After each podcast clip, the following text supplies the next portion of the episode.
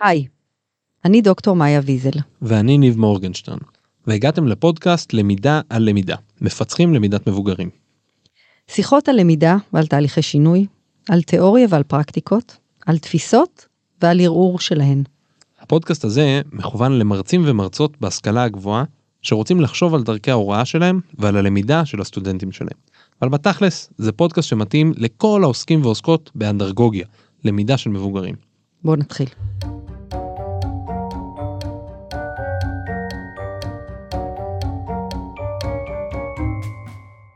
למידה על למידה. דוקטור מאיה ויזל וניב מורגנשטרן מפתחים למידת מבוגרים.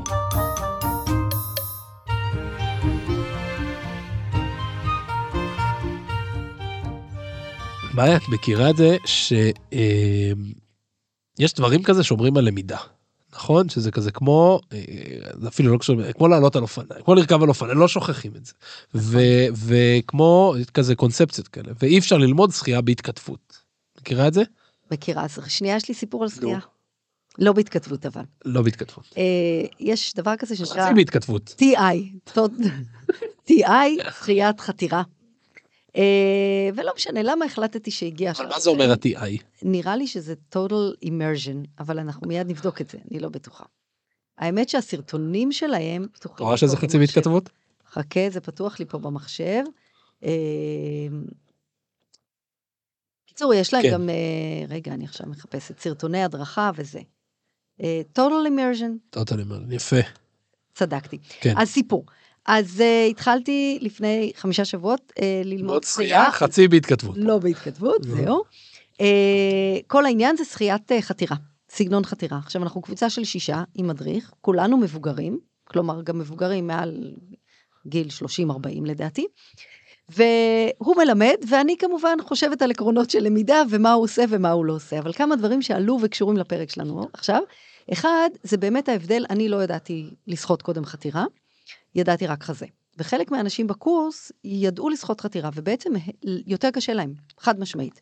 הם צריכים לעבור איזשהו תהליך של unlearning. הם צריכים להפסיק לעשות תנועות מסוימות, שהגוף שלהם כבר, כמו שאמרת על אופניים, עושה ממש ממש אוטומטית, ואני מרגישה שלי יותר קל. אה, ויש גם, מה זה עוד גרם לי לחשוב? יש המון אה, הבדלים בין המוטיבציה שלנו. למה באנו? כל אחד בא ממוטיבציה אחרת, אני גם לא סגורה על המוטיבציות של אה, שאר האנשים בקורס, אני לא יודעת אם גם המדריך. אה, ויש אה, שיטה מאוד מאוד סדורה. יש, אה, למשל אמרתי לך, תפיסה. עוד לא, עוד לא למדנו לנשום, זה רק... בינתיים אנחנו רק בתנועות. תמיד מולפים אה, מדי פעם. אבל יש משהו בסיטואציה הזו של למידה של משהו שאתה כבר יודע, אני יודעת לשחות, אני יודעת לא לטבוע, אני יודעת לשחות חזה מצוין, שהוא מאוד מערער, גם רגשית, והוא גם מאוד מאוד קשה פיזית, כי תכלס הגוף שלנו בגיל מבוגר כבר לא מנוסה בללמוד דברים חדשים. אנחנו יודעים ללכת, אנחנו יודעים לרוץ, או שיש דברים שאנחנו כבר יודעים שאנחנו לא יודעים. אז uh, הרבה מהדברים שככה עושים שם, אני, מתקשרים לי להמון דברים שקשורים לתיאוריות של למידת מבוגרים, וזה הנושא של הפרק היום. תגידי לי רגע שנייה, לפני שאנחנו צוללים לפרק, כן. מה את חושבת שאם המדריך שלך ל-TI אה, יאזין לנו, איזה דברים הוא יכול כאילו לקבל? וואי, מלא. אני חושבת שקודם כל להבין את המוטיבציות של הלומדים שיש בקבוצה, להבין את האתגרים, יש לחלק אתגרים אה, רגשיים, ממש פחד וכו', ויש חלק אתגרים פיזיים. אה, נחסוך את הסיפור שסיפרתי על הכובע ים, חבל, חבל. חבל. טוב שזה לא מתואר. תדמיינו את מאיה עם כובע ים, זה כל מה שאני רוצה להגיד. דמיינו הר טלטלים נכנס לכובע כן. ים, זה מאוד מאתגר. מי שיש לו תמונה כזאת וישלח לנו למערכת, אנחנו... אמ, אמ, אני חושבת למשל שעושים שם מצוין, מתייחסים מצוין לסיפור של למידה מטעויות וניתוח של טעויות. Mm, אז יש הרבה דברים מעניין. אה, שעושים מצוין ואפשר ללמוד, אולי נעשה פעם פרק ונראיין מישהו. תהיה. אל תהיה, אבל כרגע זה היה רק סיפור הצלחה. התחלה. אז יאללה, אז אני אקח אותנו לאנחנו מאמינים ש... כי. אנחנו מאמינים שמבוגרים צריכים להיות שותפים לתהליך הלמידה שלהם, וגם תהליך הערכה של המידע. וכמונו יש עוד, אולי גם אתן ואתם. ובכל זאת, מה שאנחנו רואים הרבה פעמים, זה שיש פער בין האמונה הזאתי לבין הביצוע בשטח. בסוף איך אנחנו באמת באמת אה, מלמדים. נשאל מישהו, יגיד, כן, אני חושב שהם צריכים להיות חלק, וזה מבוגרים, כולנו בתיאוריה מבוגרים, זה מהמם. וואו, והנה בתכלס, לא, לא, זה לא תמיד אה, קורה ככה, שמענו ממש עכשיו. בנוסף, חשוב להבין שלמידת מבוגרים זה לא תחום שהוא רק תיאורטי, וזה למה אני חושב שגם נכנסנו לפודקאסט הזה וגם עשינו את הפרק הספציפי הזה, כי זה לא תחום רק תיאורטי, יש המון דברים פרקטיים שאפשר לעשות יחסית בקלות כדי לצמצם את הפער הזה בין האמונה והחזון לבין הפרקטיקה. כמו שאני אוהבת לקרוא לזה walk the talk. walk the talk. אה, הזה. ומבחינתנו הפודקאסט הזה כולו נועד אה, לפתוח את הצוהר לתחום הזה. לגרות עוד את המחשבה ולעודד אתכן ואתכם להתנסות בשטח. ומפה יש עולם שלם של עקרונות להוראה ולמידה של מבוגרים שיכולים לתרום לאפקטיביות של הלמידה והוא נגיש ממש בקצה לכל מי שמאזין ומאזינה לנו בשביל זה אנחנו משת- משתפים כאילו גם עושים את זה גם משתפים אה, כל מיני כישורים ותהליכים כאלה. מוכנה? יאללה. זה הנושא האהוב עליי. יאללה אז מה, מה אנחנו יודעים על, על מה זה למידה של מבוגרים? על למידת, למידת מבוגרים. אז רגע, לפני שנצלול למה זה, שזה כאמור אחד הנושאים שאני הכי אוהבת לדבר עליהם בשנים האחרונות, אז בואו שנייה, בוא שנייה נדבר את מי זה מעסיק, כי מהמם. מין אה, מי שלא בעולמות האלה אומר, טוב, למידה זה מעסיק רק מי שמתעסק בארגון שהוא בית ספר או כן. אקדמיה, אבל בעצם זה מעסיק כמובן מערכות חינוך, זה מעסיק אה, את ההשכלה הגבוהה, זה מעסיק ארגונים בינלאומיים, זה מעסיק מש, ממשלות, מעסיק ארגונים כמו ה-OECD ונאט"ו, כי היום יש הבנה שתהליכי למידה או יכולת למידה זה משהו שתורם ממש לחוסן של כלכלות. דרך אגב זה מעסיק גם כמעט כל ארגון במיוחד ארגונים גדולים גם נכון. קטנים אבל גם ארגונים גדולים.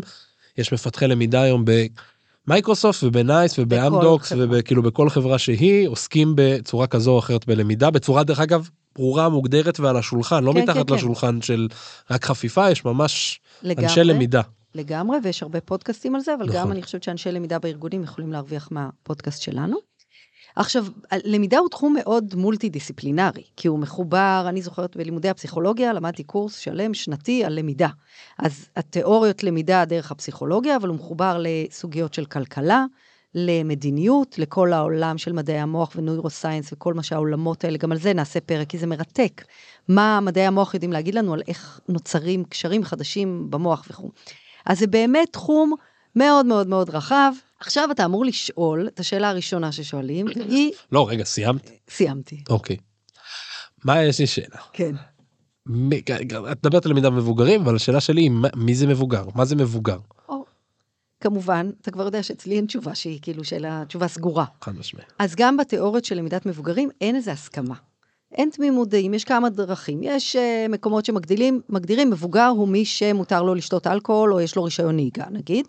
יש מקומות שמדברים על גיל בהקשר הסוציולוגי, כאילו תפקיד בחיים.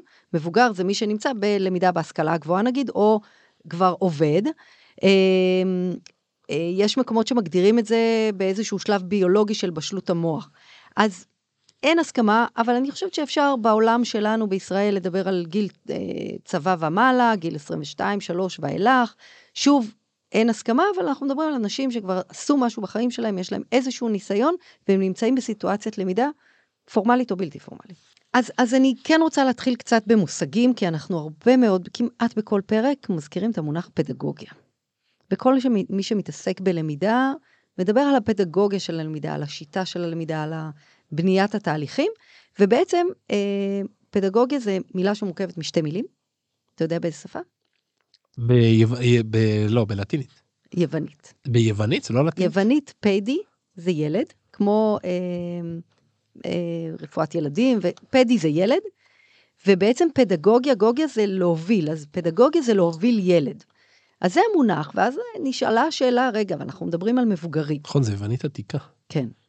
אתה בודק אותי בוויקיפדיה? חד משמעית. חד משמעית. חשוב, רמת האמון פה זה דבר חשוב. ואז אה, נולד מונח אה, שנקרא אנדרגוגיה, או באנגלית אנדרגוג'י. זה מונח בעצם מהמאה ה-19, שטבע אותו איזה איש חינוך גרמני בשם אלכסנדר קאפ, אבל הוא לא התפרסם עד שנות ה-80 של המאה הקודמת, שגם זה היה כבר אה, די מזמן, על ידי מישהו בשם מלקולם נולס, והוא, קוראים לו האבא של האנדרוגוגיה, בסדר? הוא פרסם ב-1973 ספר קלאסיקה בתחום, נקרא The Adult Learner, אנחנו נשים את הלינק. אה, אחר כך הוא הוסיף עוד, אה, הוציא עוד ספרים על אה, Self-Directed Learner, לומד עצמאי או לומד מכוון עצמאי, שעכשיו זה מאוד מאוד חזק. לומד אבל הוא- בהכוונה עצמית. לומד בהכוונה עצמית, אבל הוא, אה, הוא ה, מה שנקרא אבי. למידת המבוגרים, והוא בעצם אנדרגוגיה או אנ- אנדרגוגיה? אנדרגוגיה. אנדרגוגיה. כן. אני תמיד שם את הדגש במקום הלא נכון. גם אני. אני תמיד באנגלית אפשר לבדוק באינטרנט איך מבטאים, אז זה אנדרגוג'י. אה, אולי, אולי יום אחד נעשה פרק על היוטגוגיה, שזה יש- יש אף לנו. אחד לא לא יודע, יודע. לא יודע איך להגיד את זה, יש וידאוים נכון. שלמים של אמריקאים. נכון, אי אפשר שלא- להגיד את זה, כן. לדעתי בגלל זה המונח לא תפס. אה, אז אה, אני רגע עונה על שאלה לפני שהיא נשאלה, כי אני, זה נושא שאני מדברת עליו הרבה, האם כל מה שנדבר עליו הוא רק למבוגרים והוא לא לילדים? אז בואו נשים את זה על השולחן. לא. התשובה היא לא. זה תקף גם, בהר... לפחות לדעתי, בסדר? הרבה פעמים גם לילדים, אבל אנחנו כן, זה פודקאסט על למידת מבוגרים, אז אנחנו נדבר על למידת מבוגרים. הוא הציע שישה עקרונות שחשוב לחזור עליהם, חלק מהם דיברת עליהם בפתיח, ויכולים אה, להשפיע עלינו כשאנחנו מתכננים למידה. עכשיו, אני אספר קצת על העקרונות האלה, ואחרי זה נפרוט גם חלק מהם למובנים פרקטיים, ואני חייבת להגיד, חלק מהם, אתה קורא אותם ואתה אומר, דה, ברור. כאילו, מה, למה צריך לכתוב על זה ועוד ספרים שלמים ומאמרים? ובכל זאת, אנחנו שנינו חשבנו שיש ערך לשים אותם על השולחן רגע, כי יש לחשוב עליהם ויש לעשות אותם. אז שזה בדיוק מה שדיברנו, יש הרבה דברים שאנחנו מבינים אותם בתפיסה, ואנחנו לא יודעים לתרגם אותם. נכון, אז אנחנו אני בעצם... חושב שזה גם היה אתגר בפרק שלנו, לנסות להוריד אותם כאילו גם למקומות האלה. נכון, אז זה פרק בתרגום. יאללה, אז בוא נלך על העקרונות, עקרון מספר אחד. עקרון מס- מספר אחד, הוא קרא לו the need, to know, the need to know, הרצון לדעת. ללומדים יש את הצורך לדעת את מטרת הלמידה, או במילים יותר אה, נגישות, מה יצא לי מזה? למה אני פה ומה יצא לי מהדבר הזה? with him, what in it for me. אה, למבוגרים, תחזור לעניין של השחייה שלי, יש תפיסה עצמית, הם חושבים על עצמם כמכוונים ללמידה. זאת אומרת, אנחנו תופסים את עצמנו כמבוגרים עצמאיים, ויש בנו איזשהו, איזושהי מידה של התנגדות, נדבר גם קצת על התנגדות ללמידה, כשאומרים לנו מה ללמוד. אנחנו חושבים על עצמנו, גם אם זה לא תמיד נכון, שאנחנו, אה, יש לנו מוטיבציה, אה, יודעים להכווין את עצמנו ללמידה. תכף נדבר אם זה נכון או לא. זה אני שם דרך אגב אה, סימן- סימן נכון. שאלה מאוד גדול. גם אני, גם אני, איתך. עיקרון, שאני לא, גם לא אומרת שכל מה שהוא אמר צריך כן, להסכים קודש. איתו, כמובן, כמו כל דבר באקדמיה יש על זה ויכוחים, אבל על העקרונות האלה יש הרבה הסכמות. עיקרון שלישי בעיניי, אחד החשובים, מבוגרים צריכים להיות מעורבים בתכנון הלמידה של עצמם ובהערכה של ההתקדמות שלהם. כלומר, אני רגע אגיד מה לא, לא להיות פסיביים. לא להגיע ושיגידו לי מה לעשות ואיך לעשות ומתי לעשות, אלא אני אמורה להיות במידה מסוימת מעורבת. תכף נפרוט את זה לאיך עושים את זה. עוד עיקרון שבא לי להגיד שהוא הכי חשוב, אבל אמרתי את זה על הקודם, מבוגרים אה, לא מגיעים טבולה ראסה. הם מגיעים עם ניסיון, אמרנו לפחות של 20 שנה, ואם לא יותר, גם 30 ו-40 ו-50, שהניסיון הזה נכנס איתם לתהליך הלמידה, אה, כולל אה, טעויות, כולל כישלונות, כל הניסיון הזה הוא משאב משמעותי ללמידה. אחר כך נדבר איך משתמשים במשאב הזה. אה, חלק מהעקרונות, תכף תגיד לי, אמרת את זה, חלק מהעקרונות הם מאוד, יש להם חפיפה. הרי למידה אמורה להיות רלוונטית, היא אמורה לעזור למבוגרים לפתור בעיה. קח את הסיפור של השחייה, הבעיה שלי שאני לא יודעת חתירה. בעיה של עוד מישהו בקורס, הוא יודע חתירה, אבל הוא מתעייף אחרי שתי בריכות. אז הוא בא ללמוד כדי לפתור לעצמו בעיה. לפעמים, תמיד יש התנגדות בחלק הזה של רגע, אנשים לא לומדים סתם דברים? הם לומדים. מילה לשמה. למידה לשמה, היא נותנת מענה לבעיה שהיא סקרנות, או לא כן. בעיה, אלא מענה לצורך שהוא סקרנות, אז זה גם בסדר. אבל באמת למידה, כדי שתתרחש, אני צריכה להרגיש, אני מנסה לחשוב על איזה דוגמה, יש לך דוגמה למשהו שאתה לא מצליח ללמוד, כי הוא באמת, לא משנה כמה פעמים תשמע אותו, כמה, זה פשוט כל כך לא שימושי לך? לא, אבל יש לי מקומות שאני יודע להגיד שדברים שהם כאילו לא שימושיים בכלל, אבל אני מאוד נהנה ללמוד אותם. אה, סבבה. יש לי כאילו דברים כאלה נגיד, אני אוהב להתעסק הרבה פעמים בפילוסופיה, כל מיני דברים שקשורים לפילוסופיה, שרוב הסיכויים שאני לא אצטרך להשתמש בהם, יש דברים שכן, אבל יש דברים שרוב הסיכויים לא יגיעו לעיסוק שלי, ואני מאוד נהנה אבל זה ללמוד קשור אותם. לסעיף הבא, כן. שהוא שאצל מבוגרים, שוב, לדעתי גם אצל ילדים, בסדר, אנחנו מדברים על מבוגרים, מוטיבציה פנימית היא אפקטיבית הרבה יותר מאשר מוטיבציה חיצונית. הנה, תיארת הרגע, יש לך מוטיבציה פנימית כן. להתעסק בפילוסופיה וללמוד את זה. אף אחד לא נותן לך ציון, אף אחד לא אומר לך בוא נבדוק איך התקדמת, ובכל זאת אתה עושה את זה. נכון, אבל אני רוצה להגיד רגע משהו על העקרונות האלה שנפל לי תוך כדי תנועה. נגיד, אחת מהסיבות שבהתחלה אמר, אמרת על זה שמבוגרים יש להם תפיסה עצמית שהם יודעים מה ללמוד ושהם יהיו בהתנגדות אם יגידו להם מה ללמוד ואני כאילו אמרתי אה, אה, אה, נכון, נכון. והסיבה שאמרתי אה, אה, זה שאמרתי כי נגיד אני ראיתי הרבה סטודנטים וסטודנטיות שהפוך תגיד לי מה ללמוד עכשיו רגע למה אני רוצה אני רוצה להאיר את העקרונות האלה בעין אחרת.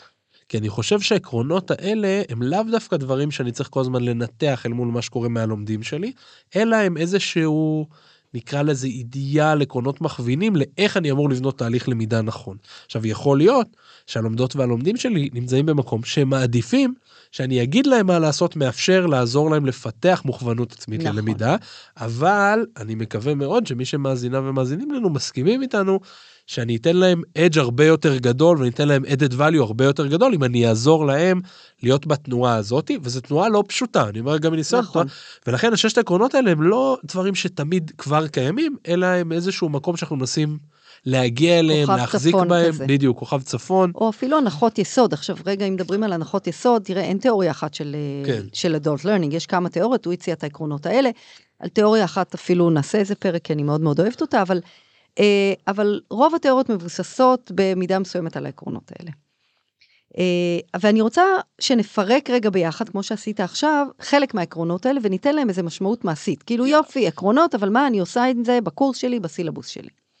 אז הסיפור של הצורך לדעת, או להתחיל עם וואי, ומה יוצא לי מזה וזה, זה נשמע מאוד ברור מאליו, אבל הרבה פעמים הלומדים שלי הגיעו לקורס, אולי כי הם לא בחרו בו, הם צריכים להיות בו, אה, והם לא עשו, לא עשו לא דו-שיח איתי, אבל גם לא תהליך רפלקטיבי, כמו שאתה אמרת עכשיו, של מה יוצא לי מזה, מה אני כן. אדע בסוף הקורס, מה אני אדע, מה אני ארגיש, מה אני אחשוב, מה אני אדע לעשות בסוף הקורס, ובעצם אני ממש נתקלתי בזה בהרבה מקומות שנפלתי בהם, שהיה לי ברור מה בסוף. אני לימדתי, הסברתי לך, קורסים של אה, מחקר פעולה, והיה לי ברור למורים שהמורים והמורות ידעו לעשות בסוף מחקר.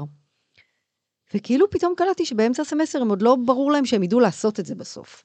אז העניין הזה הוא משהו שצריך ממש להקדיש לו זמן ולתקשר אותו. מה יקרה בעקבות הלמידה? איזה, לאיזה שינוי הם אמורים לצפות?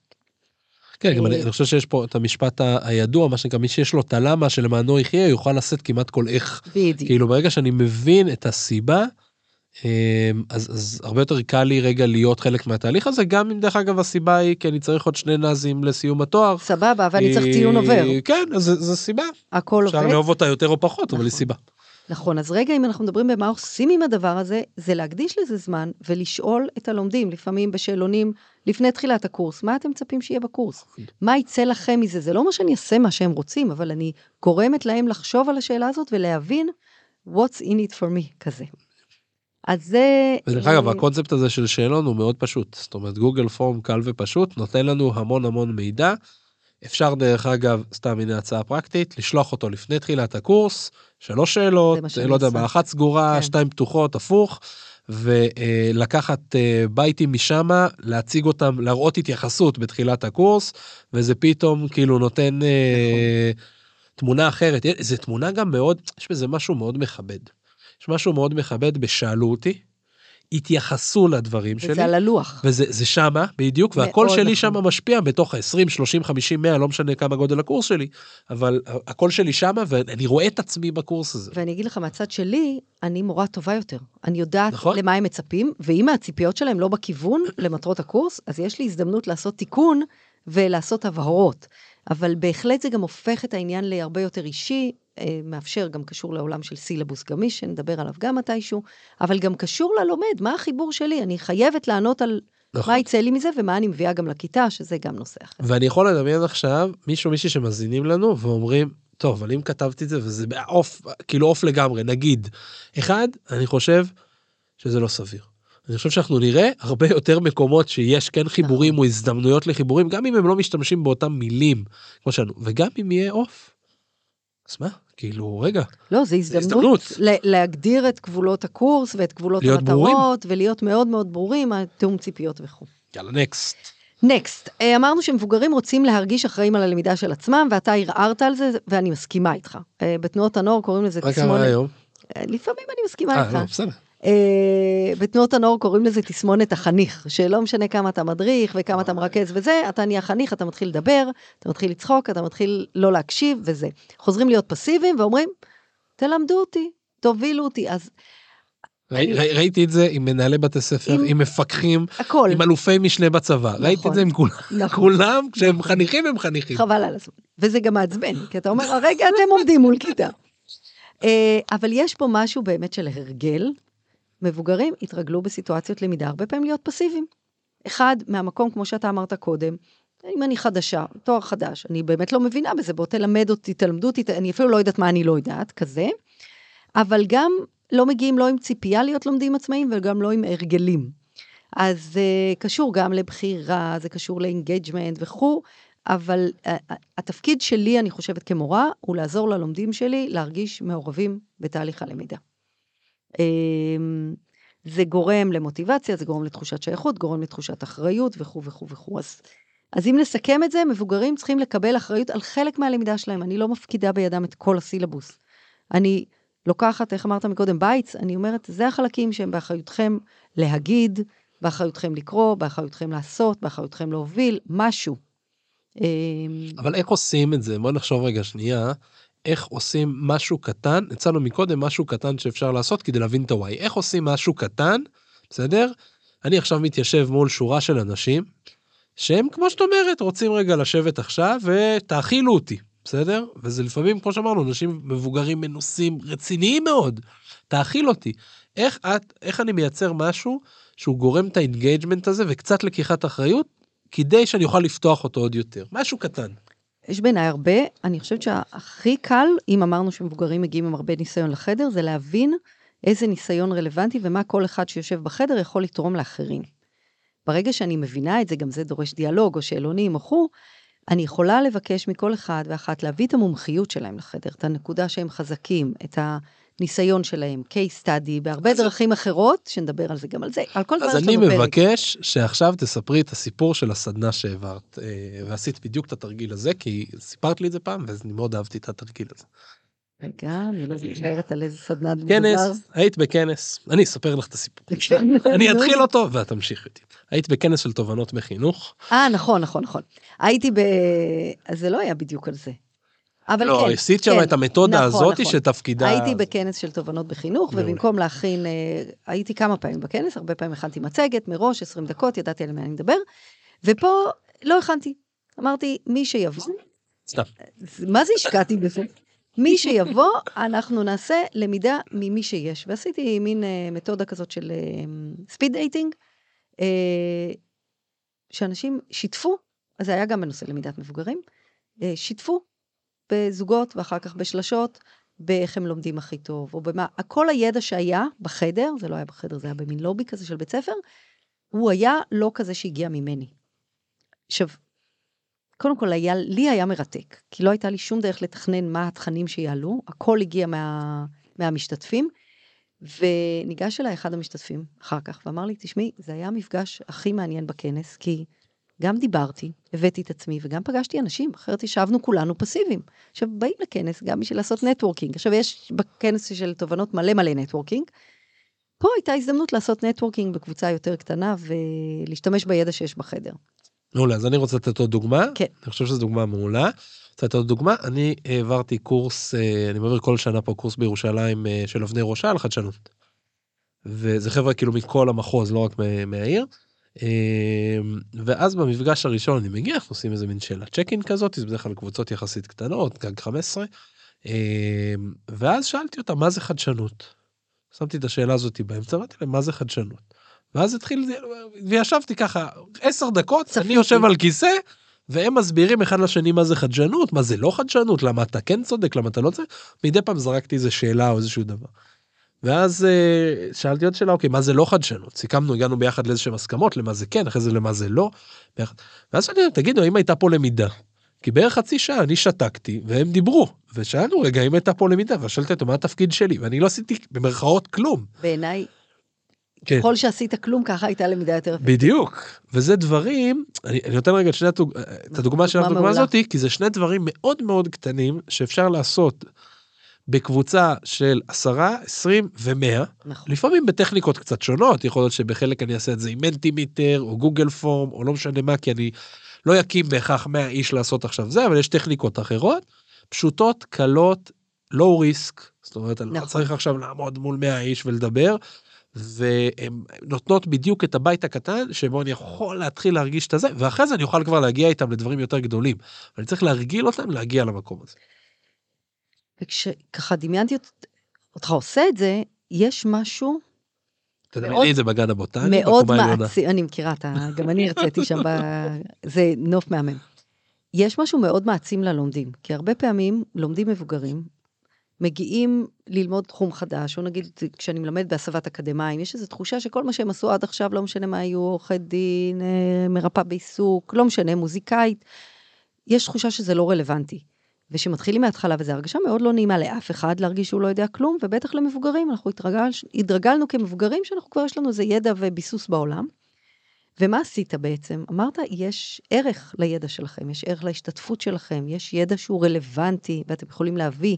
אז בעצם עוד העברתם להם, העברת להם את המסר הזה של אל תהיו רגע פסיביים, יש, אני צריך אתכם. אנחנו כקבוצה צריכים אתכם, זה כמובן גם קשור ללמידת עמיתים, שגם על זה יש לנו פרק. נכון. ובעיקר הם אה, לא באו לשמוע את הגאון הזה ברכאות כפולות ומכולות שהוא יודע מה זה לא אתם יודעים ואתם הם גם חקרו את זה ביחד כן. כי מישהו אמר בהתחלה משהו אחד ואז אמר אה לא רגע כאילו והסיפור של לקרוא לזה גם למידה, גם אם זה לא ידע שעבר, אה, דמיין אותי, אני עושה עם היד, עבר מהמרצה ללומדים, זה עוד תובנה חשובה שאני חושבת. שאנחנו מאוד מאמינים. ציטוט של נולס על הדבר הזה, מהמם באנגלית, אנחנו נעלה אותו גם בזה. For any kind of learning, the richest resources for learning reside in the adult learning themselves. יפה מאוד נכון? ניסח. יפה, אז לא רציתי לתרגם את זה. בצדק אז באמת, אה, למרות שאם מישהי יודעת לתרגם העקרונות האלה קשורים להמון המון דברים. לא נמשיך רגע לדבר על שאר העקרונות, הם גם קצת חופפים וגם אנחנו מדברים לקהל שהוא לומד וחוקר בעצמו, בוא נדבר רגע שנייה קצת על, על מה כבר יש בסדר מה כבר יש. יאללה. אז אני חושבת, אני מניחה שהרבה הקשיבו לנו וטפחו לעצמם על השכם ואמרו וואלה, יש פה דברים שאנחנו עושים אינטואיטיבית או לא אינטואיטיבית וזה נכון. יש הרבה דברים שאנחנו עושים שהם בהלימה לעקרונות האלה ומשרתים אותם. יש מקומות או סיטואציות שבהם ללומדים וללומדות יש חלק בקביעת הסילבוס. כלומר, יש מקומות שיש גמישות, יש מקומות, אה, זה קשור גם לסוגיות של לומד עצמאי, קשור לסוגיות של בחירה. יש מקומות שאנחנו נותנים ללומדים שלנו לקחת חלק עצמאי ופעיל בקורס, להציג מאמר, להציג פרויקט, להיות לומדים פעילים. יש אה, קורסים ומקומות שאנחנו נותנים משימה רפלקטיבית. מה יוצא לי, מה אני רוצה, מה אה, אני רוצה לקחת מזה, מה המטרות שלי וכו'. יש אה, מקומות שאנחנו מאפשרים זמן לשיח הזה של מה, מה אני כבר יודע, איך זה מתחבר לידע קודם שלי. כי הסיפור, אני רגע רוצה להתעכב, הסיפור של חיבור לידע קודם הוא לא אינטואיטיבי. השאלה צריכה להישאל. איך זה קשור לדברים אחרים עכשיו, זה גם תחשוב על בית ספר יסודי, לא יודעת, שיעור בהיסטוריה או שיעור בתנ"ך, או במתמטיקה, איך זה קשור לשברים, איך זה קשור לדברים אחרים שלמדנו. יש ערך בלעזור ללומדים שלנו ולשים את השאלה הזאת על השולחן, אז אני רוצה ולתת זמן. סליחה רציתי לתת שתיקה, כי יש משהו, לא נורא, של לשים את השאלה ולתת להם רגע זמן לגלגלים בראש, לחבר את זה לדברים אחרים שהם יודעים. תני לי. דוגמה לשאלה שהיית שואלת ונותנת זמן רגע לשתיקה ובוא נתרגל אותה רגע. הייתי שואלת עכשיו את מי שמאזין לנו, מה מבין העקרונות האלה שדיברנו עליהם היה חדש, או איזה חידוד.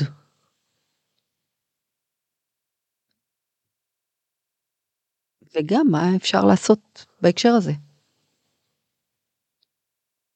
מעניין.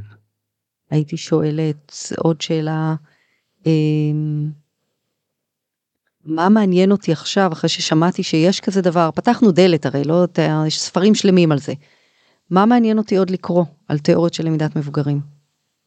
האם מעניין אותי לקרוא על התיאוריה? האם מעניין אותי לקרוא על אה, יישומים בתחום מסוים, איך מלמדים מדעים, או מתמטיקה, או מוזיקה, או אדריכלות? אה, האם מעניין אותי להבין איך קשורים העקרונות האלה של למידת מבוגרים לסוגיות של הערכה, שלא דיברנו על זה בכלל בפרק הזה. אמ, האם העקרונות האלה עזרו לי להבין משהו על עצמי כלומד מבוגר? כל אחד מאיתנו כל הזמן גם לומד. הייתי רוצה לשאול, אני הייתי רוצה לשאול, מה הייתם רוצים לנסות ואתם מפחדים? יש פעמים שאנחנו רוצים לעשות משהו אבל זה מפחיד אותנו, זה נכון. לא יעבוד, זה לא יצליח, ומה יקרה אם. נכון. ואז השאלה השנייה, אחרי שעניתם על זה, מה יעזור לכם? בדיוק. אז באמת, אני רגע רוצה להגיד שיש המון דברים שכבר קורים, אינטואיטיבית ולא אינטואיטיבית, אה, אבל למה זה מאתגר? זה מאתגר כי כמו בסיפור שלה, תראה איזה סגירת מעגל אני עושה, כמו בסיפור של הזכייה, אה, יש סרטון, נשים אותו גם בטקסט, של אה, מישהו... אה, את ש- צריכה לזכור לשים את הדברים האלה. אני אזכור. של מישהו שבא למלא מלא כנסים בכל העולם, הוא אוסטרלי, עם אופניים שהוא הפך להם את הכידון. אתה מכיר את זה? לא. אוי, סרטון מעולה. אני מראה אותו בכל הרצאה. אה, הוא הפך בסך הכל את הכידון, והוא אומר, כל מי שיצליח לרכב שלושה מטר, אני נותן לו 200 דולר. עכשיו, כולם אומרים, אני יודע לרכב על אופניים, מה הבעיה? אני פשוט אהפוך את הידיים. אני אעשה לך תקציר, אף אחד לא מצליח. ל- לו עצמו לקח שמונה חודשים ללמד את עצמו לרכב על אופניים, בסך הכל עם כידון הפוך, וכולם מתרסקים שם על במות בכנסים בכל העולם, זה לא, אבל סרטון מאוד הכידון משעשע. הפוך הוא גם זז לכיוונים הפוכים, כאילו. בסדר, אבל מה אתה אומר? מה הבעיה? המוח שלי יהפוך, אני אהפוך את הידיים. זה אנשים. עושים... זה בלתי אפשרי, לא קשה. זה קשה. הוא הראה אני. בא מעולם של התנועה, אז נכון. אני יודע, זה הוא קשה. הראה, אבל כולם חושבים שאין בעיה. הוא הראה איך ילדים לומדים יותר מהר, והוא הראה, הוא סיפר גם על עצמו, שאחרי שהוא למד, שמונה חודשים לקח לו זמן ללמוד הפוך, אז הוא לא הצליח לרכב על אופניים רגילים. אדיר. בקיצור, למה סיפרתי את הסיפור הזה עכשיו? כי זה מאתגר, כי הרבה פעמים יש לנו תבניות וקיבעונות על מה זה שיעור, או מה זה הוראה איכותית, או מה זה למידה איכותית. ויש ציפייה מאיתנו שאנחנו נלמד. אני, תקשיב, סיפרת מקודם על ה... שישבת בצד, עשיתי את אותו תרגיל עם נושאים שנתתי לבחירה של סטודנטים בהסבת אקדמאים, והיה סטודנט אחד, עורך דין, אין מה לעשות, מאוד מתחכם. עדיין הכנסת אותו, אבל... אה, מתחכם, והוא אמר לי, אבל לא לימד כלום בשיעור. אמרתי לו, תקשיב, אם הייתי מורה ממש מעולה, גם לא הייתי בשיעור. אני ישבתי בשיעור ואתם לימדתם את עצמכם, אבל אם הייתי מורה ממש מעולה, אז גם לא הייתי צריכה להיות פה.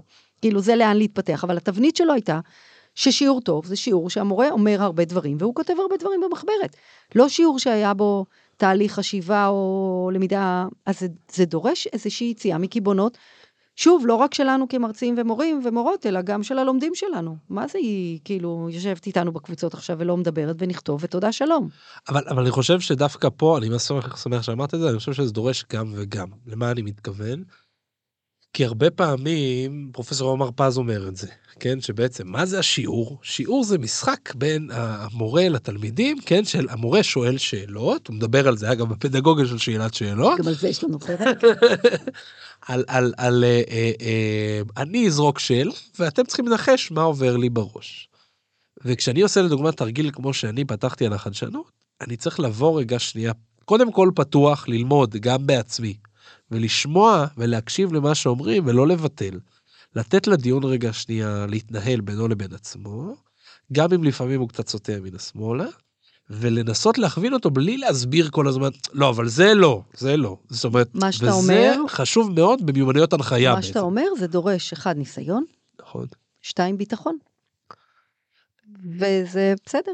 זה לא רק ניסיון בעיניי, זה גם לבוא, כי, כי ניסיון אז, אז אני בחיים לא אצליח, אלא לבוא בראש, פעם, פעם, נגיד לא. בפעם הראשונה, לבוא רגע לזה פתוח ונכון ונכונה ל, ל, ל, להקשיב באמת רגע.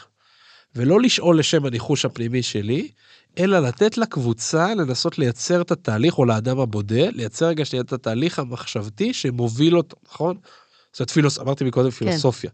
נכון? מי אבי הפילוסופים? נכון? סוקרטס, נחשב, נכון? יש כתב סוקרטים. זה- כל השאר בנו על על, אבל הוא גם כן עשה איזשהו תהליך כדי להגיע לתובנה הזאת, וגם אלה אחריו עשו איזשהו תהליך על העיבוד שלו או של אחרים, לא משנה מה, ככה אנחנו בונים ידע, נכון? גם פה בוא נאפשר לקבוצה רגע, נכון. גם אם זה בשיח המוגבל של השלוש דקות, חמש דקות, שבע דקות, והמון יכול לקרות בשבע דקות, המון, בסדר? בוא נאפשר להם רגע לעשות את תהליך הבניית הידע, כי כשהם יעשו בעצמם את תהליך הבניית הידע, ויפול להם לדוגמה בחדשנות, שחדשנות זה לא רק אה, יהיה להם אייפדים. ownership של זה. בדיוק. נכון, אבל התכוונתי ניסיון במובן הזה של ניסיון בהנחיה, בהקשר של ביטחון רגע, שרגע יהיה רעש בכיתה, ושרגע אני לא יודעת לאן הדיון ילך, ושרגע אולי ישאלו אותי שאלה ש... שלא תכננתי, או שאני לא יודעת להתמודד איתה, ואני צריך להגיד שאני לא יודעת, כאלה, לזה כן. התכוונתי. אה, עכשיו, זה מאתגר גם כי יש לנו מסגרות מחייבות הרבה פעמים של קורס ושל סילבוס, יש לנו לפעמים כיתות מאוד מאוד גדולות, עם שונות מאוד גדולה באן לומדים. הרבה פעמים אין לנו זמן ויש מין לחץ כזה להתקדם ולהספיק חומר, כי מלמדים את אותו קורס בכמה זה, או כי אני, זה קורס בסיס ויש קורס אחר כך, כאלה. אז, אז זה מאתגר, אבל אה, אני לא אומר לא לעשות את זה. זהו, מזמינים להכיר גם את התיאוריות וגם את העקרונות, וגם לקרוא קצת על יישומים שלהם. ואני חושבת שאם אני צריכה להגיד דבר אחד, זה לשאול את עצמי שאלות. איך אני יכולה להבין מה המוטיבציות של הלומדים שלי, איך אני יכולה לעזור להם, להבין מה יצא להם מהקורס, או מהתוכן, או מתהליך הלמידה. אמ, ולהתייחס גם אליי כל הזמן כלומדת מבוגרת, גם כשאני המורה. טוב, את צריכה לעדכן אותנו בהמשך, יכול לך עם ה-TI. בעונה הבאה. מעולה. טוב, שיהיה לנו בהצלחה. יאללה ביי. יאללה ביי.